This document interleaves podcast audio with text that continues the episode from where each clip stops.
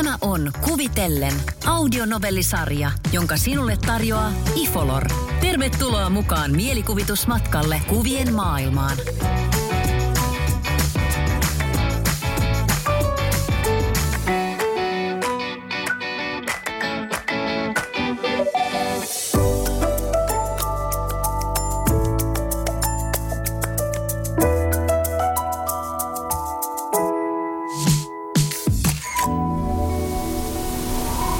Petri oli maanut kivenmurikan päällä jo kolme varttia. Välillä hän oli vaihtanut asentoa, mutta aina joku kallion kohouma painoi polvea tai reittä. Kameran jalka oli tuettu muutamalla irtokivellä, sammaleilla sekä repusta löytyneellä littaantuneella energiapatukalla. Petriä suoraan sanoen ärsytti ja raivostutti, mutta hän ei halunnut antaa periksi. Kun kerran tänne asti on tultu, niin pitää saada yksi kunnon kuva otettua. Olihan niitä kuvia otettu, mutta jokaisessa oli joku jalka tai käsitiellä, tai evät näkyivät. Ja siinä melkein täydellisessä kuvassa näkyi Eijan vessapaperirulla. Eija oli nauranut ja sanonut, mutta sehän antaa oikean kuvan tämmöisestä patikoinnista. Mutta Petri ei nähnyt siinä mitään hauskaa. Siinä se tilanne oli sitten eskaloitunut ja Eija oli päättänyt palata hotellille. Ja Petri jäi tunturiin. Eija oli laittanut puoli tuntia sitten viestin ja kysellyt kuulumisia. Petri ei ollut vastannut mitään. Petriä harmitti. Tämä piti olla heidän yhteinen reissu, ja toinen oli raukkamaisesti jättänyt hänet yksin kuvanottoon. Petri vatsa kurisi. Aamiaisista oli kuitenkin 12 tuntia, ja lounaaksi hän oli syönyt yhden omenan ja puoli pussia pähkinöitä. Loput ruuat olivat Eijan rinkassa. Kameran tukena oleva patukka kyllä houkutti, mutta sitten kuvakulma kärsisi. Kyllä hän nälkää kestäisi. Olihan hänen isoisä-isä ollut talvisodassa.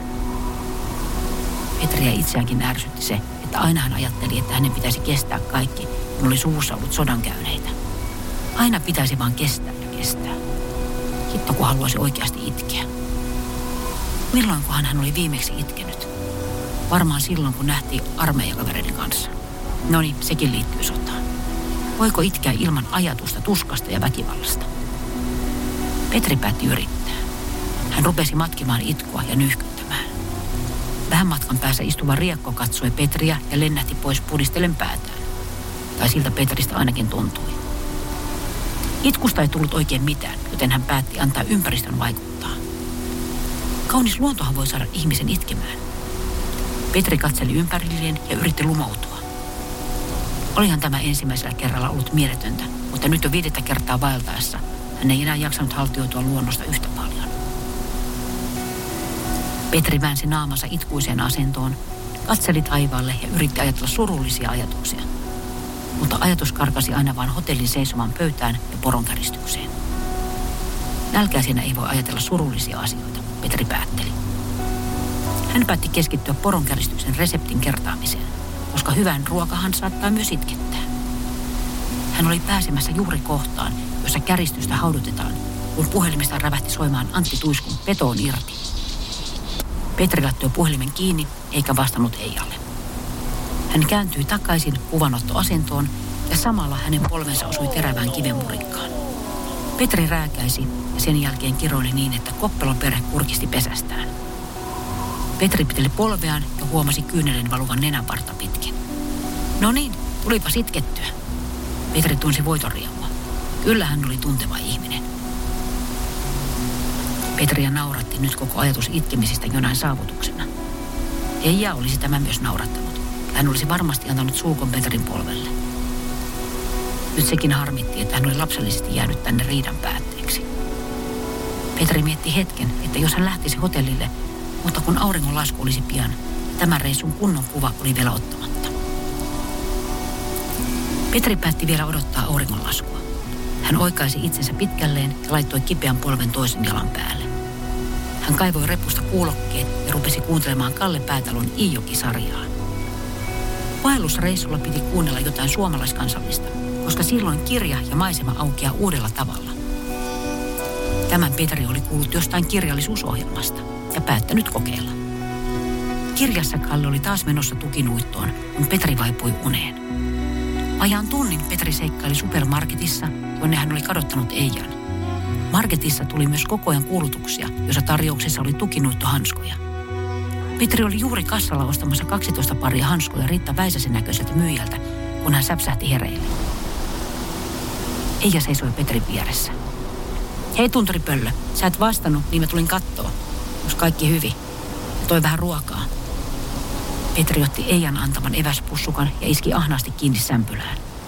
Kohta Kande varmaan ottaa se kuva, ettei ehdi aurinko laskea. Petri katsoi taakseen. Nyt oli se hetki.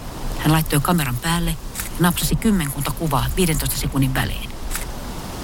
Eija katsoi hänen keskittynyttä toimintaansa. Petri oli elementissään. Eija tunsi lämpimän humauksen ja potkun vatsassaan. Ensi vuonna kuvauskohde varmasti muuttuu joksikin aivan toiseksi, hän ajatteli hymyillen. Kun aurinko oli laskenut, Petri pakkasi kameransa, ojensi energiapatukan Eijalle ja sanoi reippaasti. Se oli siinä, eiköhän lähdetä. Eija ja Petri halasivat. Ihan kuin Petrin silmäkulmasta olisi valunut kyynel. Tai ehkä se oli vain tunturin kosteutta. Hotellissa Petri oli nukahtanut, kun oli nauttinut kaksi konjakkia, poronkäristyksen muussilla sekä kuuman suihkun.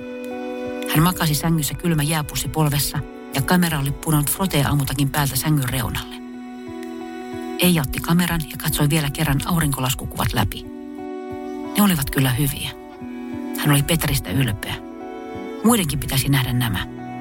Ehkä joku kilpailu. Eija jäi miettimään, mihin kuvia voisi tarjota. Parin viikon päästä Eija kuuli radiosta erään valokuvausliikkeen kesäkuvakilpailun ja päätti toimia.